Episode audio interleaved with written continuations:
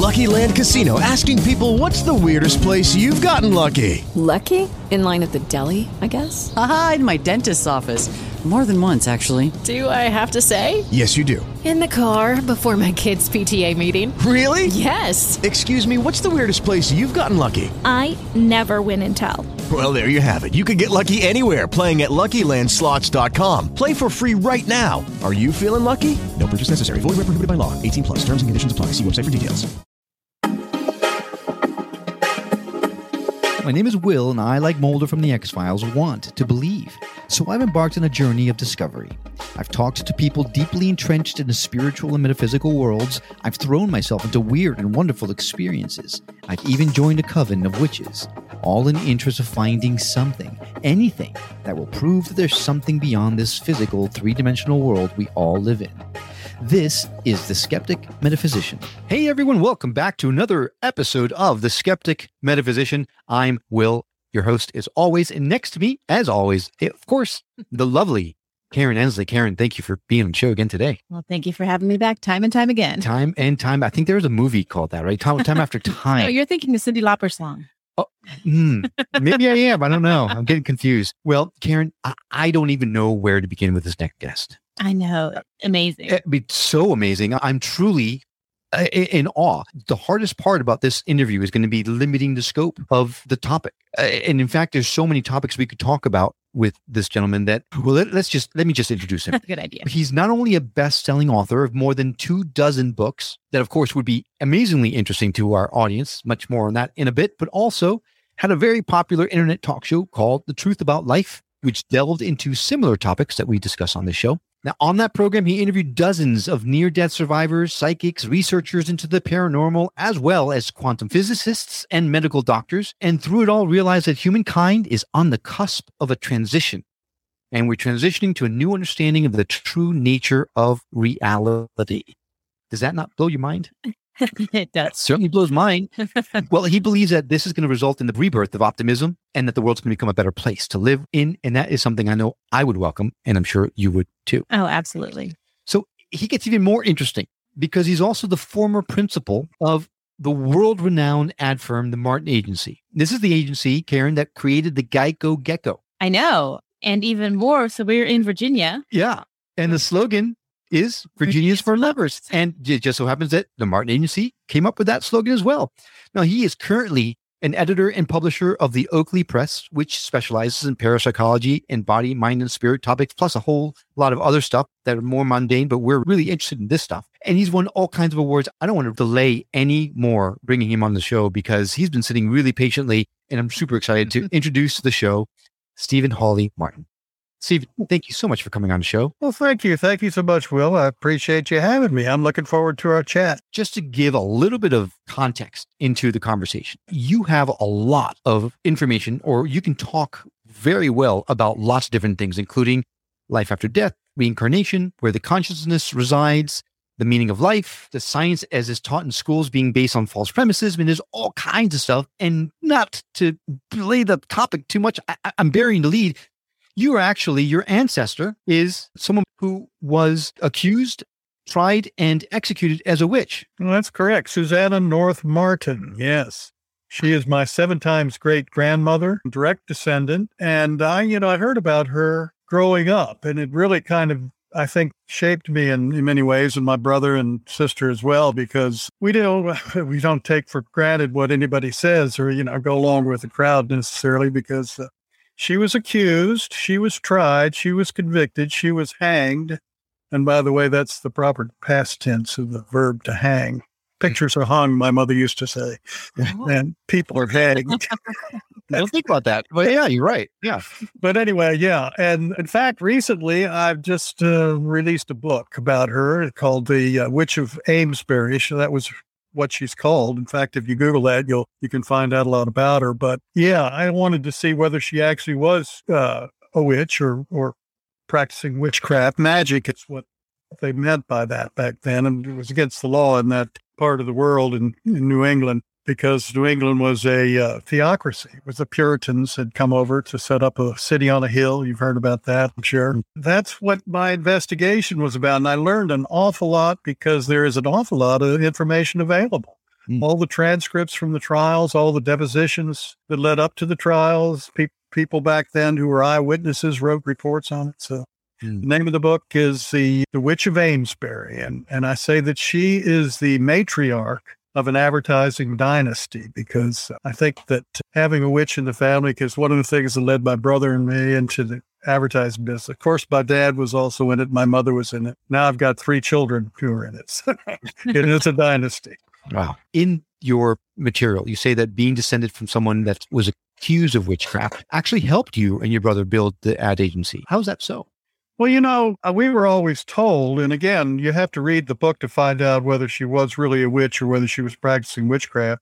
But we were always told by my parents and my mother in particular, who seemed to be obsessed by the whole thing, that she was falsely accused, that she was a good Christian woman who, who was falsely accused and hanged. And so it kind of kept us from from just taking for granted what somebody in authority said that, uh, that it was true. We didn't, you know, we always certainly I'd always questioned and and I wanted to find out for myself because of that. And I think that it made me a nonconformist. And and if you're going to create advertising that's breaks through the mold, you got to be a nonconformist. You you know, and also if you're going to start a company, which my brother and I both did, I think you have to have that little extra something that says, you know, we can do it. And I think that really was imparted by my mother who kept harping on the fact that we had this witch in the family. So hmm. yeah, I think that it really did make us the people that that we became and and because of that, we started an ad agency that's become just a tremendous success. And you know, after I left the Martin agency, I started another one called Hawley Martin Partners, which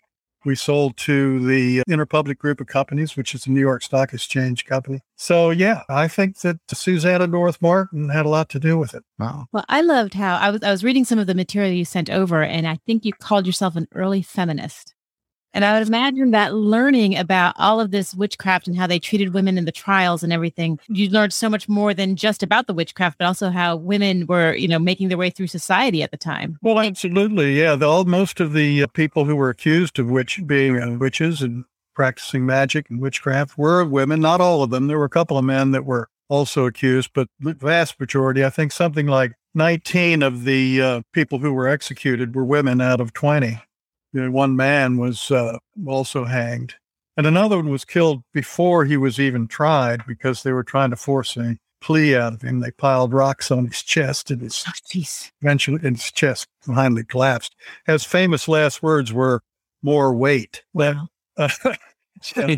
but yeah, I, I w- definitely an early feminist. My mother kind of instilled that into me. My father died when I was only uh, six years old, Hmm. and she had, uh, was left with uh, two children. My brother had already gone off to college. He was quite a bit older than me. But my sister, who was, uh, I think, 12 or 13, and I was six or seven uh, when he died, and she had to go out and work. And she did. She went out and got a job. She worked for an ad agency. She became the office manager of the, the agency. She really did very well and raised two two kids uh, without a f- husband and sent us both to good colleges. My sister went to Avon Mary and I went to Hampden-Sydney. And so, and my grandmother. So I had my sister, my mother, and my grandmother lived with us. So I, li- I, grew, I was raised by three women.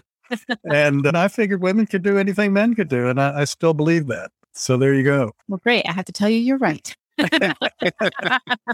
Said like a true feminist. Uh, so everyone knows about the Salem witch trials, right? That's what we're talking about. All these these women and and certain men that were accused of being practicing witches, and which was in the Puritan in Puritanism something they couldn't abide by, right? There's even a mistranslation of the Bible that says "never suffer a witch to live." This kind of thing. Everyone knows about the Salem witch trials, but is Salem are those the only ones that actually took place in this country? No, not at all. There were several witch trials, but just of one individual. I think there were three different ones that I'm aware of prior to the uh, Salem witch uh, trials. They were in Connecticut, but that was still part of the Massachusetts Bay Colony. You know, the Massachusetts Bay Colony was chartered by Charles I to be a uh, place where the Puritans could go and have a country of their own, a, a theocracy.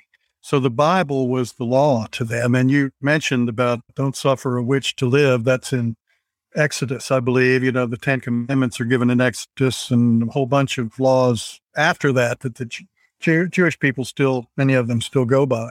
And a lot of them has to do with the one you just said about not suffering a witch to live. But yeah, there were at least three trials where women were accused, tried, and executed. One of them I found very fascinating, and I talk about it in, in my book. The name of the lady was uh, Goody Goodwin, and she was a washerwoman who apparently really was practicing witchcraft. And in fact, if you, in reading about her, she was written about extensively by Cotton Mather. She apparently had a pact with the devil. At least she thought she did. Now, today, I believe probably people would, she'd be diagnosed as being schizophrenic because she would be constantly talking to, say, she called him her prince. And she had uh, effigy dolls that she used to, you know, torture people with. When they tried her, someone, one of the judges or whatever, brought one of her effigy dolls into the courtroom and handed it to her, and she started stroking it. And one of the people who had, was an accuser fell on the floor in uh, be, it was like they were being tortured because she was stroking this effigy doll. Whoa. So yeah, she she went to the gallows, was hanged, and there were a couple of others too. So yeah, it, it there was not the only one, and that happened not too long before the Salem witch trials. And I think one of the things that probably led to it, in that people were kind of worked up about, you know, having witches around. And and so it really took off. There were 150 people or more who were actually accused only about 20 were executed but yeah it was it was quite a his, quite a quite an event. So how did all this hysteria start? Did someone just see something or did someone uh, get angry with someone and said no grudge. Was that what it is? That's what i would well you know there's a lot of speculation that there might have been some of that going on but had the re- way it got started there were some children the preacher the puritan preacher in salem actually, there are two towns, Salem Town and Salem Village. The preacher in Salem Village had a couple of children, and he had a couple who were from Barbados who were slaves, Tituba and her husband, John. And apparently during the winter of 1691 92, they, the preacher and his wife were spending a lot of time away talking, doing their you know, their ministry where, you know, people were ill or people had to be buried or whatever. And the kids were watched by mainly by Tituba, the Barbados black slave. And apparently she entertained the children with her with kind of magic tricks. She had grown up with voodoo in the Caribbean and she did fortune telling and so forth. And that was strictly against the law in Salem and in Massachusetts at that time. Magic, uh, anything to do with magic, there was against the law. In fact, uh, there there were three degrees of magic, and and one of them was uh, white magic, where you used horseshoes or you used uh, a rabbit's like, foot to for good luck, uh, those kind of things. And then there was black magic, which was uh, when you conjured up a spell, particularly to curse someone or to curse their animal. And then, of course, the highest degree was the one that Goody uh, Goodwin was guilty of, which was the pact with the devil. But she was practicing these magic tricks, and suddenly, that after a while, the kids fell ill. And there were the two girls that lived in the house who were the daughters, but they had friends over, and the friends participated in this. So there were there were half a dozen or so young women and girls, aging from something like eight or nine up to about 16 or 17 who participated in all this and they suddenly began to think that they were being attacked by what they call specters specters being like a ghost hmm. of people coming them to them and torturing them and they'd be lying on the floor writhing in pain and that sort of thing. Hmm. So the uh, the preacher wanted to find wanted to get to the bottom of it and he asked who was doing this to them who was it who were who were who were the specters of? And they the children ended up first accusing the town beggar. Her name was Good, was her last name, Goody Good, and she was a logical one to uh, accuse, I suppose, because she probably looked like a witch and she was going around, you know, begging and stuff like that. So that's how it got started. But then it spread. It just uh, spread like wildfire. Yeah. So this all because a couple girls had a couple nightmares. Well, I think it was more than nightmares. I think, you know, I think that probably they believed, you know, one of the things I did, I believed that they believed they were being attacked because of, you know, when you believe something strongly enough, you know, it, you can produce all kinds of things. Yeah, you, you pull up a great point, and it is a conversation I want to dive into because you, you do think that those that say that the girls were faking their symptoms are off the mark. Right? Uh, so, you know, I think that probably some people during the course of the whole thing were faking, but I don't think these girls. One of the things I did was I had heard stories about how people who use one of those boards called with tell fortunes. Oh, Ouija boards? Yeah. And, and I Googled that. I Googled Ouija board? Ouija boards. Yeah.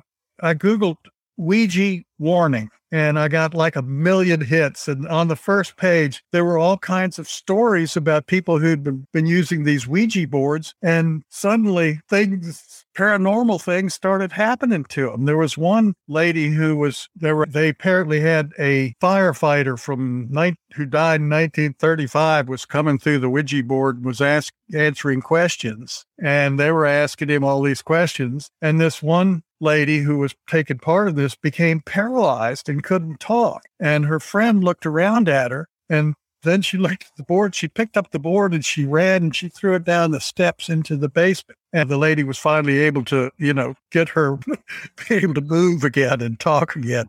So I mean, but those that's just one of a bunch of stories. So you know, maybe there maybe there's something to the idea of trying to use magic to communicate with the other side and things can get out of hand. I don't know, but uh, mm. I do know that they probably really thought they were being attacked by specters. Well, I'm going to run that Ouija board out of the house. And now I can never go into the basement. Yeah, I think the next day they went down and got it and they threw it in the dumpster in the back.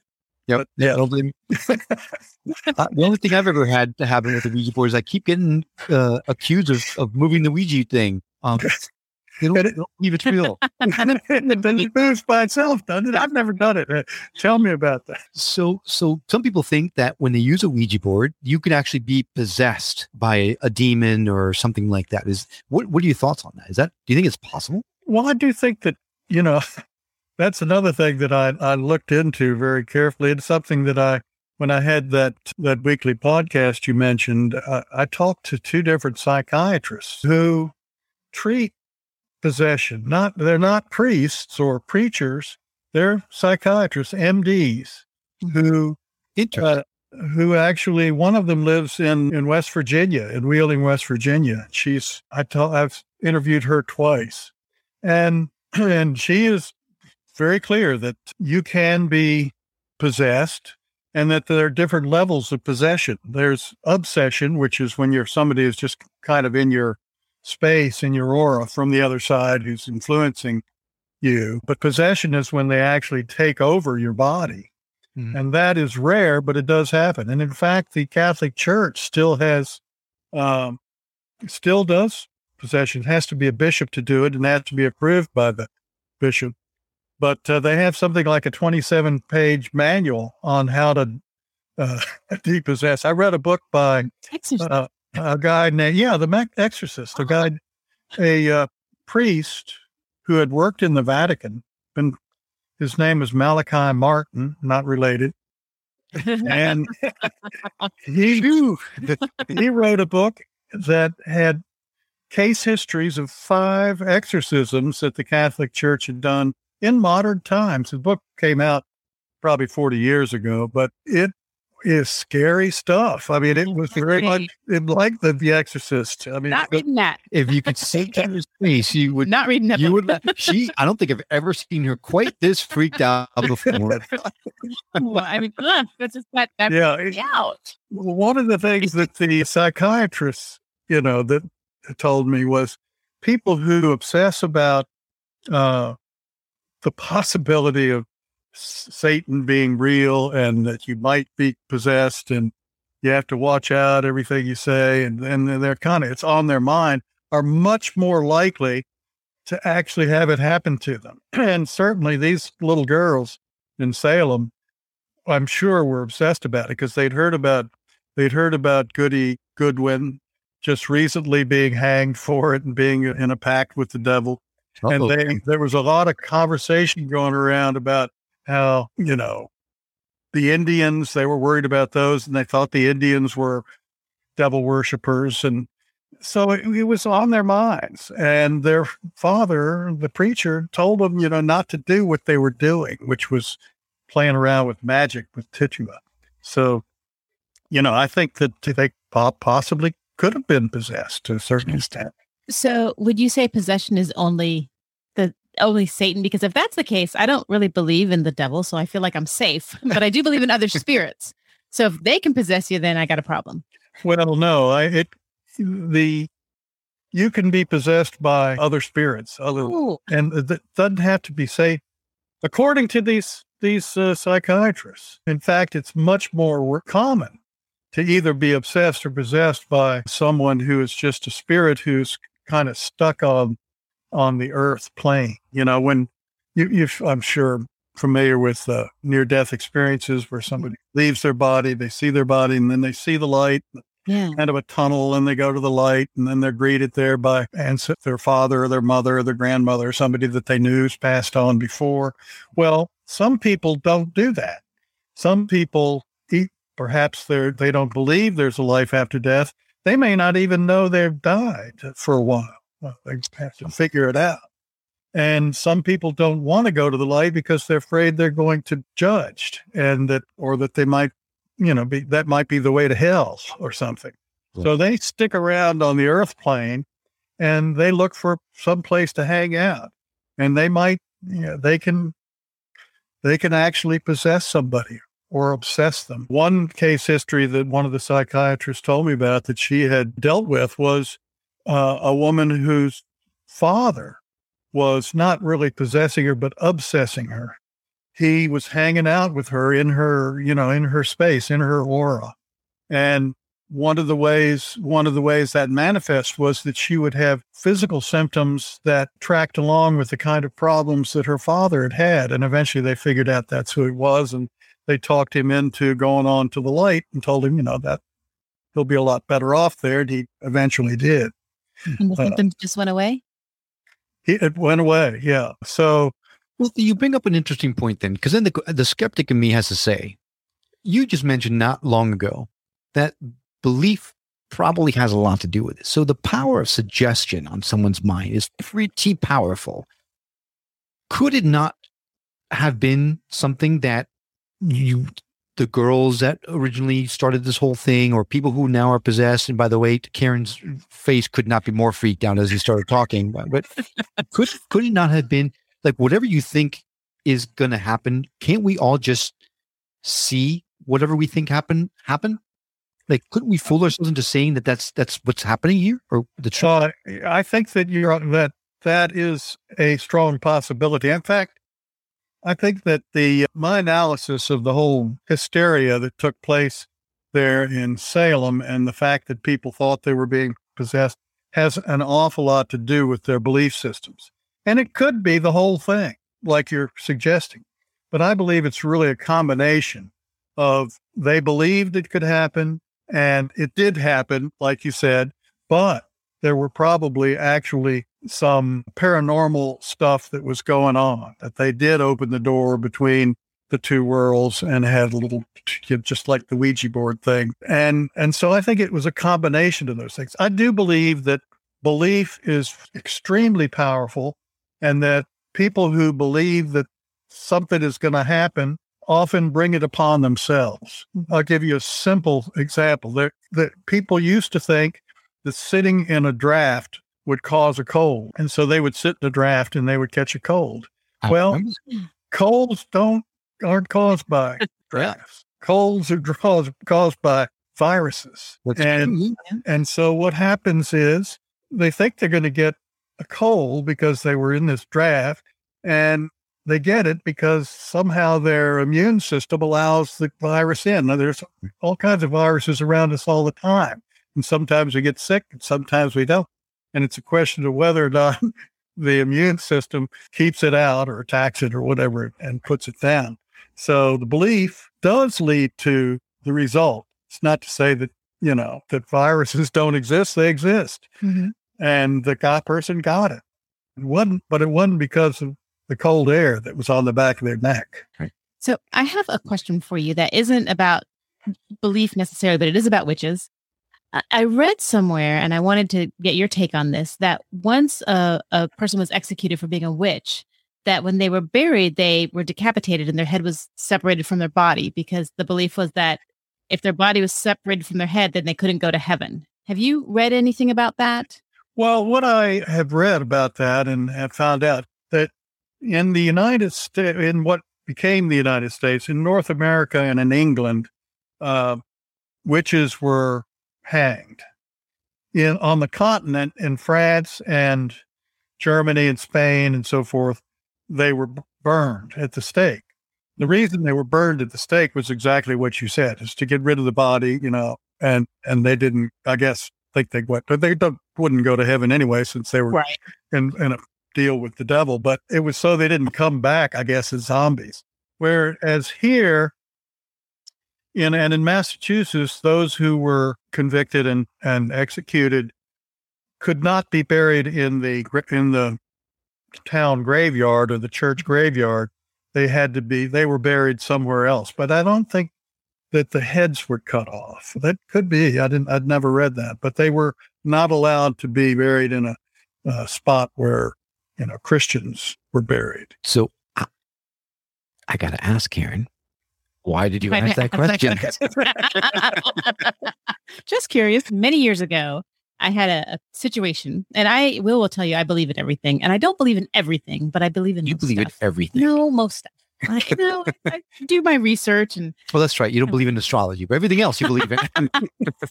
so anyway, so I, I had a situation where I woke up one night and there was a man in my bedroom with a knife, and I got away, and it all worked out for the best.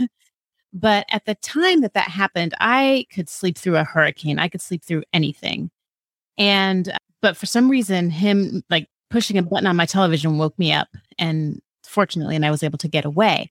But I remember everything about that incident, and specifically what I was dreaming. And in my dream, I was in an old house. I'm not sure where, but I was speaking with a woman who a spirit. And we weren't having a conversation, but I think I was asking her questions and she was answering with knocks.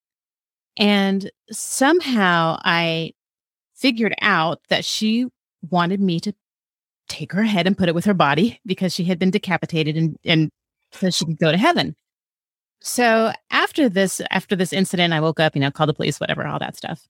And a few days later, when I was a little more calm, I went to libraries and started doing some research. And that's where I read a couple of, of I don't know, books or articles about this and talking about, you know, dreaming. And if you're dreaming about spirits, it can be a warning if you're not afraid and all of this. But then if I read about witches or people that had been decapitated because the belief was that if their head was separated from the body, there's no way it could be together and they could go to heaven. So that's that's why I was asking because I believe someone woke me up and saved me from that because there really is no reason I should have been woken up. I mean, there was stuff to tie me up, a knife, like the whole shebang, and I, and I got out unscathed. well, I'm glad I asked. So, so what's thing about- Well, it sounds like you that was a horrible thing, but maybe she did wake you up. I mean, you're I, I totally believe, I totally believe she did, but I didn't know if maybe she had been a witch and, you know, she was asking for my help in this dream somehow. I don't know. You know, I, I haven't heard about the decapitation uh, thing, but you know, I don't think that would keep you from going to heaven. I mean, you you could be blown to bits in an atomic blast. You'd still, you know, the body, True. That's the body and and the consciousness are not; they're separate. You know, the, Mhm. the brain is a receiver of consciousness, not uh, the creator of consciousness. And you mentioned earlier about the whole uh, idea that uh, science, as it's taught in school today, is based on a false premise. And that's certainly what I believe. And the false premise is that the only thing that exists is material substance. And therefore, material substance would have to produce consciousness. And if material, then that would mean that uh, there could have been no intelligence, no consciousness until evolution produced a brain, which to me makes no sense at all because you can see all the intelligence in the universe from the beginning, you know, all the laws of physics and everything else that that would require intelligence. DNA, for example, that is the building block of life of the coiled The helix. thing helix inside the DNA molecule is if you stretch it out, six feet long, and it's it's it's like computer code. You've everybody's seen printouts of DNA, Mhm. and that computer code, like uh, thing, is what tells the uh, cell when and how much protein to make and what kind of protein. You know, how could all that? Whenever you see computer code or anything like it, like language, written language, there's got to be intelligence behind it. Yet intelligence couldn't have happened until evolution produced a brain, if that premise of um, scientific materialism is correct. Wow. So, Well, y- you have just opened a huge can of worms in terms of the conversation, right? Because you've talked about consciousness not being confined to our brains. Mhm. You've talked about science based on a false premise now, based on what you're talking about in terms of intelligence. You talked about where we were before the brain was evolved. And now you have mentioned that you feel that there is evidence for life after death and reincarnation. So I, I, I kind of think that gets all maybe wrapped up into the same general principles. But why do you say that consciousness is, uh, for lack of a better word, beamed into the brain rather than where consciousness lives? yeah, uh, good question, and and really important question, I think, because it all goes to uh, the reality that I believe that people are beginning to realize, and that is uh, the reason I believe that. There are so many reasons, but let me just start with some scientific ones. Consciousness confined to the brain. Quantum physicists don't believe that. Mhm. And the reason they don't believe that is because of something that's called the double slit experiment. Have you ever heard of that? That The one dou- I've not. No. Yeah, the double slit experiment is goes back more than 200 years to I've forgotten the guy's name, but you take two slits that are very thin and you shine light through them and you will get a wave pattern where it shows that light is a wave. It by a wave pattern I mean light dark light dark where mm-hmm. the peaks over come together and the valleys come together and you get like kind of zebra pattern. Hmm. Okay. If you just if you close one of those slits, you will get a kind of a round kind of light on the wall. Okay. Well, that experiment, as I said, I think it was first done in 1803. Quantum physicists know from Einstein and experiments that he did that light is a are particles, photons, photons. And so what they have done is that experiment, but have a photon gun that shoots a photon through the slits one at a time. Now, if you do that one at a time, you will still get, and you have both slits open, you will still get the zebra pattern. Now, how can that be? Because you would think you'd get the little spots up on the wall. Mhm. Now, if the scientist has a gut has keeps a record of what spot was shot by what gun through what slit, if he keeps a record and knows, you get all the little spots on the wall. So the fact that he knows, the fact that he's conscious, determines the outcome of that experiment. If he doesn't know, he gets a zebra pattern. If he does know, he gets the spots on the wall where they hit because he knows where they hit. And that experiment has done been done in laboratories all over the world, and it has been done in various configurations where they measure where the uh, photons came from and what what slit they went through before the slits and after the slits, and then they've done it before the slits and after the slits and erased the information. Every time they do it, no matter which way they, they do it, it comes out the same way. If the scientist knows, you get the spots. If the scientist doesn't know, you get the slits. So Wow. that's like a practical version of Schrodinger's cat, right? It's it, the cat's alive and dead at the same time, and only when you open the box to find out do you know whether the cat is actually alive or dead in this reality. Exactly. Those, those slits are uh, that's a that's a Yeah. Oh, now let me give you some more uh, information about that. so you- You're going to be in the flashlight Here. tonight, aren't you? let me let me blow your mind some more, Will and Karen. Is basically what you're saying. Okay. You uh, live in Virginia. I live in Virginia. There's this place called the University of Virginia that's up the road from me in, in Charlottesville.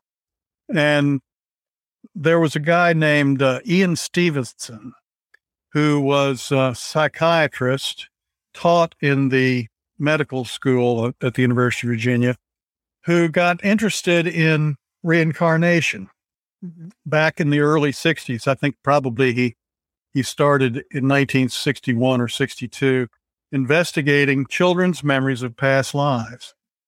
And the University of Virginia has been studying that ever since. So that was, it's almost 60 years. So they're still doing it now. They're still doing it today. In fact, after a few years, Ian Stevenson was given a grant by the guy who uh, invented the Xerox machine, millions of dollars, who happened to be interested in the same subject. And there's a something that's called the uh, Division of Perceptual Studies that was created that Ian Stevenson led up until 2007 when he died, or maybe he's retired for a little while before that. But anyway, it's still going on. It's now led by a man named Jim B. Tucker, who's a psychiatrist, a child psychiatrist. So they have been studying children's memories of past lives. And what they do is the child, children will typically start talking about this when they're around two years old, when they learn to talk, when they start talking. And they'll talk about it up until they're about six, usually, and then, then it'll just fade away. But what Stevenson did was when one of these cases would come about, he'd check them out and see, you know, the guy. And classic study, one that I put in one of my books, Life After Death Powerful uh, Evidence You Will Never Die, is the name of that book, is a, a, World War II pilot. This kid was born in 1999. And in the early 2000s, when he was about 18 months old, he started talking about, uh, first he had nightmares. Then he would say that he was in a plane and he was crashing and the plane was on fire. Long story short, his parents would ask him questions. He was able to, he said that he, he was a pilot in World War II, that his plane was shot down at the Battle of Iwo Jima, that he saw them on the beach at where the Pink Hotel was in Hawaii, and he thought they would be good parents. And so that's why he went with them. he knew the names of the, of his his friends on the sh- on the ship who were fellow pilots and crew.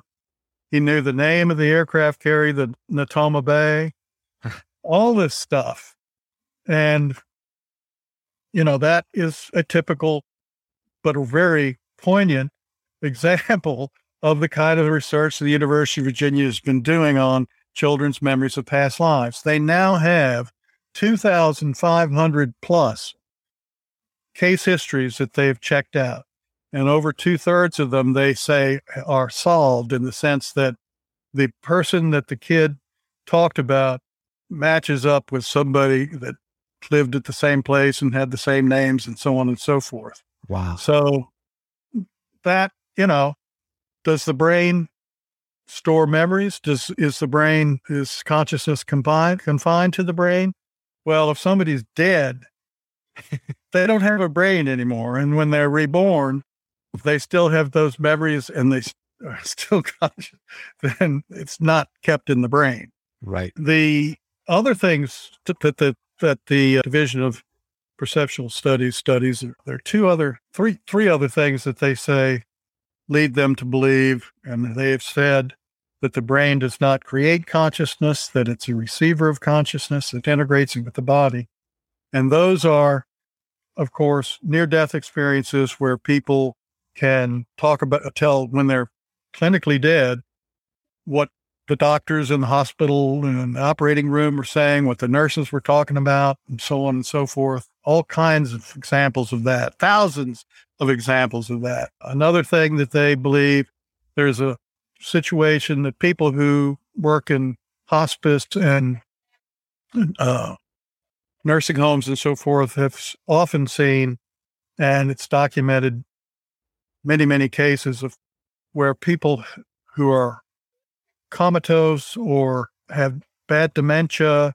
I don't know about Parkinson's, not Parkinson's, the other one, Alzheimer's disease, that right before they die, usually hours before they die, they will become very lucid and have a conversation with their uh, loved ones.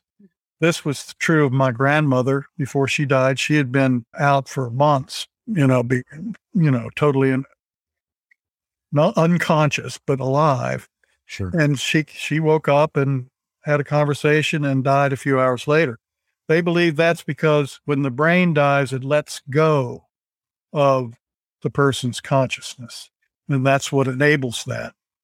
And then the fourth thing is you, you're probably familiar with people who have a lot of fluid on their brain, children, and for example, I think it's called hydrocephalus. Yeah. Hydrocephalus. Not only am I am I aware of it, my but my father actually had to have an underwent a procedure to relieve the pressure of the fluid to his brain. So it doesn't just happen to, to children; it happens to adults too. And people who have had that disease or problem, often at least 95% of their brain is is incapacitated, is can't function. And yet Mhm. they often have normal and even above normal intelligence. So it's not the brain that's creating that. So anyway, those are the four things that the University of Virginia says there's evidence that the brain is, does not create consciousness, but it's a receiver of consciousness. Well, with all this talk of reincarnation and things like that, if indeed consciousness does not live within our brains, consciousness lives elsewhere, and it we're it, it, it, we're just housing it for for the time being, and we do come back life after life after life. The question then lies, why? Why do we reincarnate? Why don't we just live, die, and then go off to be in heaven? Good question. Good question. We won't mention that he actually gave us a lot of these questions. Yeah. There are, you know, there there are a lot of theories about that. I guess the one that that I buy into, some people think that let me let me tell you what some of the others are before I tell you what I think. One theory is that the earth is kind of like an amusement park, you know, like King's Dominion or Busch Gardens. and you know, when we're on the other side and we're in heaven, so to speak, you know, things are great. But it could get kind of boring after a while. you know? you know, and how much can you do sitting on a cloud? So Like, whoa, stop the world. I want to get off. yeah, so so we, you know, that theory is that we incarnate to have experiences, to go to the amusement park for a day, because this lifetime that lasts seventy or eighty or hundred years is, you know, really brief, nothing in the sense in the eternity. Hmm. Uh, so you know, it's that that theory is we come here to experience.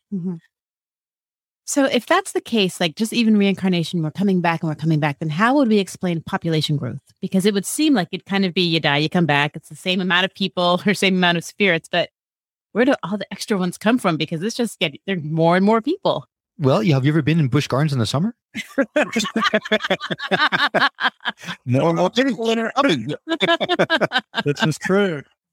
Well, you know, that's a good question, but it's the fact of the matter is, from what I understand, and, and this is from people who, you know, there are people who are able, kind of able to go back and forth mm-hmm. between this side and the other side. And what they tell me uh, is that there are many, many, many more souls, if you want to use the word, uh, religious word, souls or entities, if you want to use that, than there are people on earth right now. That mm. actually, it's kind. You're you're really privileged to get this life because there are people standing in line. Don't know it's COVID? The other thing is, this is not the only planet that has life on it. Yeah, I that makes mean, we know that there's got to be thousand billion. Well, we, mm-hmm. we they just declassified that whole thing about UFOs, right? And Exactly. And the whole the whole report said there might be. At least they didn't say no way. Right, right. 1984. So uh, you, uh, interesting uh, that you see that. But let me tell you about my theory. I kind of go along with with what Edgar Cayce said. People who don't know Edgar Cayce, I'll briefly explain who he was. Edgar Cayce was quite famous uh, back in the 20th century. He was known as the Sleeping Prophet. He uh, lived in Virginia Beach, not far from where you all are, and he would go into a trance twice a day, once in the morning, once in the evening. He put himself into the tra- into a trance, and he would answer questions that people had. And his wife would be the one who was kind of the gatekeeper. She would get the questions from whoever had them and ask them of her husband. And then there was a lady there, I think name was Gladys, who was the stenographer and would take everything down in shorthand and then type it all up. And all those there's something like 14,000 readings, they called them, in the uh, library there at the Association for Research and Enlightenment that's on 68th Street and Atlantic Avenue in Virginia Beach. And I've been there many times. And As have we. Yes. And so Edgar Cayce, most of those readings were for people who had physical problems, medical problems. And, you know, he would give them a cure just because their doctor wasn't able to help them. They were still suffering from it. And he, well, it turns out that some of those problems, physical problems, came from previous lives where or it could be a phobia or something like that. Maybe somebody's scared of snakes, and it was because they they were you know bitten by a rattlesnake and killed in the last life, or they might be afraid of water, and it's because they drowned in a previous life. Those kinds of things. Mm. So that sort of thing started coming through Cayce in his readings that, you know, in your previous life, blah, blah, blah. And that's why you have this phobia or why you have this issue. And Cayce was a very strong Christian, of course. He didn't believe. He he was startled when that happened. Actually stopped doing readings for a while because he was what he was coming through him was not uh, lining up with his belief system of, of Christianity. Well, he- was also uh, avid reader of the Bible, and he read it once through for every year of his life, starting I think when he was something like twelve or thirteen or something like that. And when so he stopped and he read the Bible and he realized that there are a number of references in there. They don't it doesn't say the word reincarnation, but it obviously indicates reincarnation. I'll give you one ex- obvious example, and that is Jesus asks his disciples, Who do people say I am? And his disci- disciples replied, Well, some say you're John the Baptist, but others say you're Elijah or one of the prophets. Well, Elijah and all of the prophets lived at least 400 years before Jesus was born. So if he was Elijah or one of the prophets, he would have had to have been reincarnated. Hmm. And there are other there are other examples, like when Jesus comes upon the blind man and his disciples, and he he cures the blind man. He said the blind man can see now, and his disciples say, "Well, why was this man blind? Was was it his parents or was it he that, who sinned?" Well, the man was blind from birth. So if it was because of his sins that caused him to be blind, it would have to have been in either a previous life or what something before his current life because he was born blind. But Jesus doesn't say, Jesus said it was so that the work of God could be shown through him or something like that. Hmm. But it doesn't say it was impossible for sins to have caused it.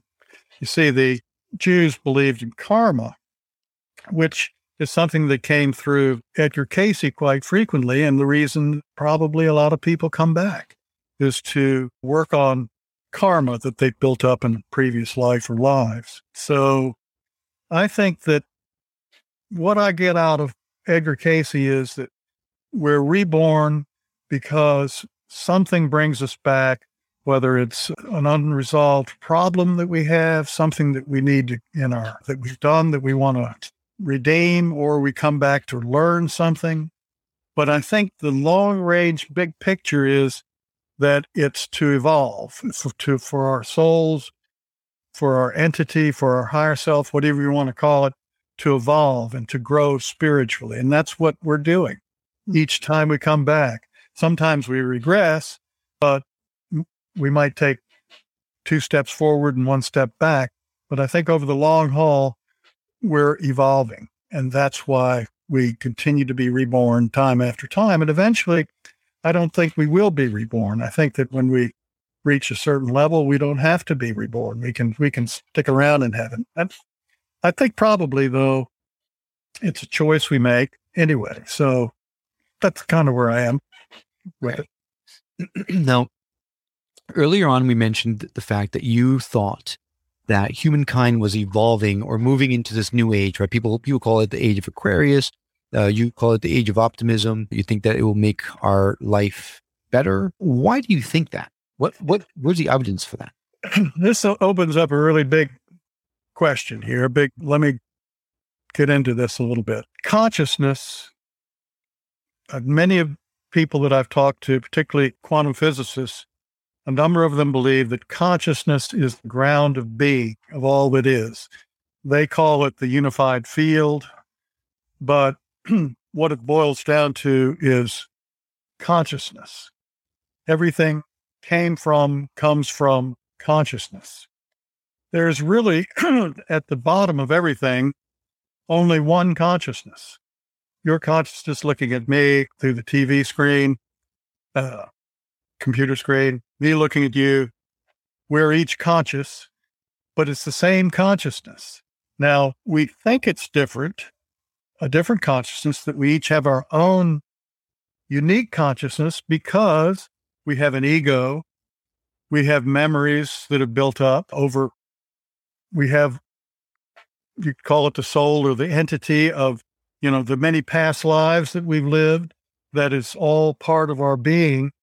But at the very back of our minds, there's this thing that I call the silent observer. That when you step back, you can actually look at and um, and think about your own thoughts. You can sort of figuratively step outside yourself and watch you go about your activities. And that is the one consciousness that we all share. And mm. so, in effect, and people who have, and I've had this experience where you you suddenly feel that you're you're have merged, your consciousness has merged with the universal uh, consciousness, and that you can, you, that you know everything that you, it's very hard to describe, but that you're, you're part of everything. And when I had this, it didn't last very long, last for a couple of minutes, but I was on, in my backyard lying on a chaise lounge and suddenly it was like, and I could everything the, the leaves on the trees, the bushes, the it had an aura to it, and it's like I merged with it, and I was part of it. I was all one. I was it. And then, of course, it went away. Well, that is who we each are, really. We're all that one consciousness, but we're experiencing ourselves because we've evolved this this mind and this ego. The ego is think of how much trouble your ego can get you. uh, I'd rather not. Thanks. and but the ego is not you because you know when somebody insults you, for example, your ego says, "Yeah, get back at them." Well, you can stop yourself and say, hey, "You know, hey, ego, cool it." Although that's the higher self that's that's talking to you. Then mm-hmm. it's and so that's who we are. We're all one. And you've heard this before many times I'm sure we're all one. And, and, and you can maybe accept that intellectually. But when you have the experience, as I was talking about, then you know it on a knowing basis, not just intellectually. And that is what we're evolving toward the realization that we're all one. And when that becomes widespread, the world has got to become a better place because they're going to be nicer to each other. We're not going to be going around knocking on doors and killing people, you know, like they're doing over in Afghanistan. So, mm. Yeah. Yeah. Well, it, it explains a lot if you think about it. What is that phrase? There are no original ideas. Something like yeah, that. we're all, the whole universal mind. We're all connected to it. You know, I I've been out to the School of Metaphysics in Missouri a few times, and they have people who do the same thing that Edgar Cayce did, where they go into a trance and you can ask ask them any question, and what they believe, and I think it must make sense. They're connecting to the akashic, kasha, Mhm. the akashic record, which is the big mind, and and we're all connected to it. It's just that we don't haven't uh, developed that ability to tap into, but theoretically we could, and and that's where intuition comes from. That's when you had that intruder in your home with the uh, in your bedroom with the knife and and all that. The little lady with didn't have a head was probably part of you telling you to wake up because May- yeah. there's a problem because at a deep level you knew that was going on. Maybe I was decapitated in a past life. And, and maybe that was actually your your reincarnated self, your past life coming back and saying, "Hey, wow." Yeah. It opens up so many different doorways. Yeah. Oh, yeah. It really Yeah. does.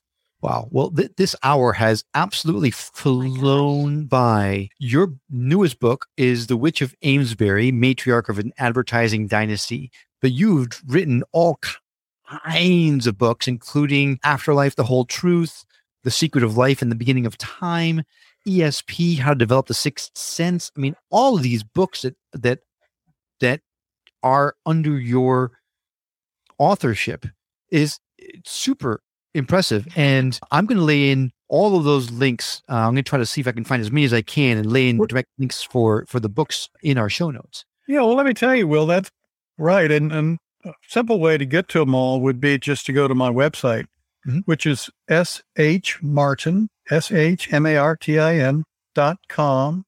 And at the top on the, in the menu, there, it says books. Click on that and it'll go to a page that you'll see all the covers and you can click on any of the covers and find out more about each one.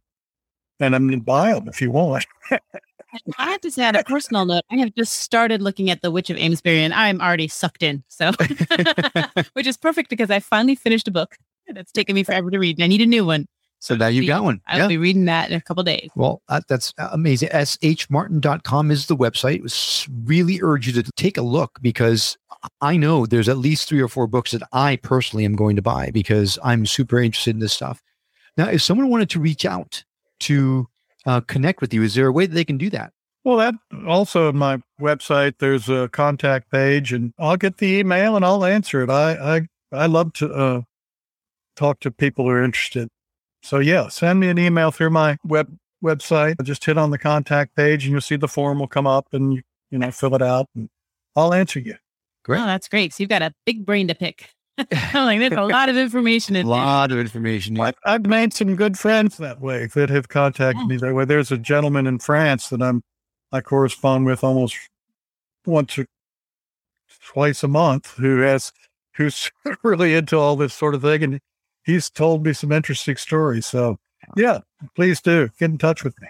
And you know, I've got an idea. I think at some point I'd love to do some sort of Facebook Live with you or Instagram Live or uh, even a clubhouse or something that maybe answers some people's questions because you do, you have so much information about everything.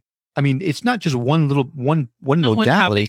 It's like you, you can talk about witchcraft, you can talk about the Salem witch trials, you can talk the about one stop reality. shop. It really is. So uh, I hope maybe someday you we can connect and you'd be open to to maybe answering some questions from the audience because you are a wealth of information. Well, I'd love to, Will. Let me know when you want to do it.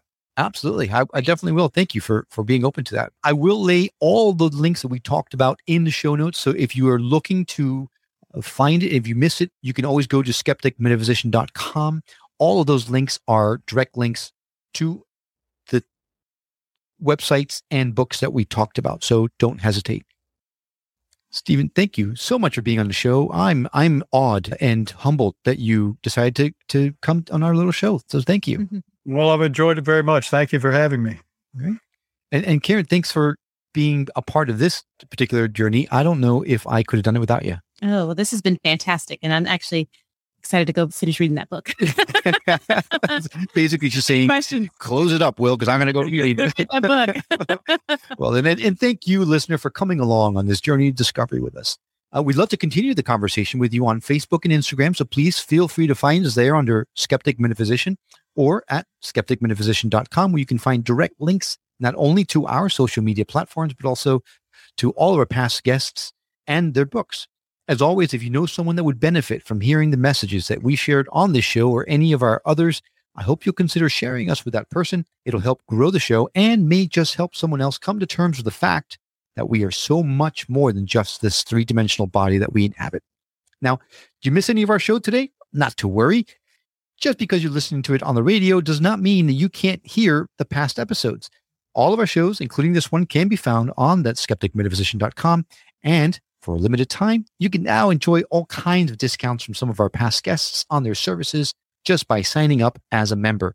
Membership, it's free, and you'll get all the added benefits of the discounts, as well as a chance to never miss a show immediately once it's been published. You'll gain access to all all of our in-depth articles on the topics, and you can even subscribe to the show or leave us a review or voicemail directly on the site.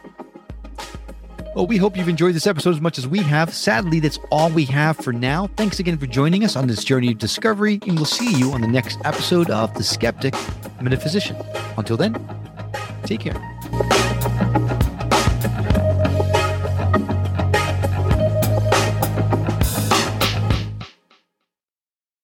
It is Ryan here, and I have a question for you. What do you do when you win?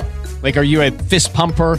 a woohooer, a hand clapper, a high fiver. I kind of like the high five, but if you want to hone in on those winning moves, check out Chumba Casino. At ChumbaCasino.com, choose from hundreds of social casino style games for your chance to redeem serious cash prizes. There are new game releases weekly, plus free daily bonuses. So don't wait. Start having the most fun ever at ChumbaCasino.com. No purchase necessary. VGW. Void were prohibited by law. See terms and conditions. 18 plus.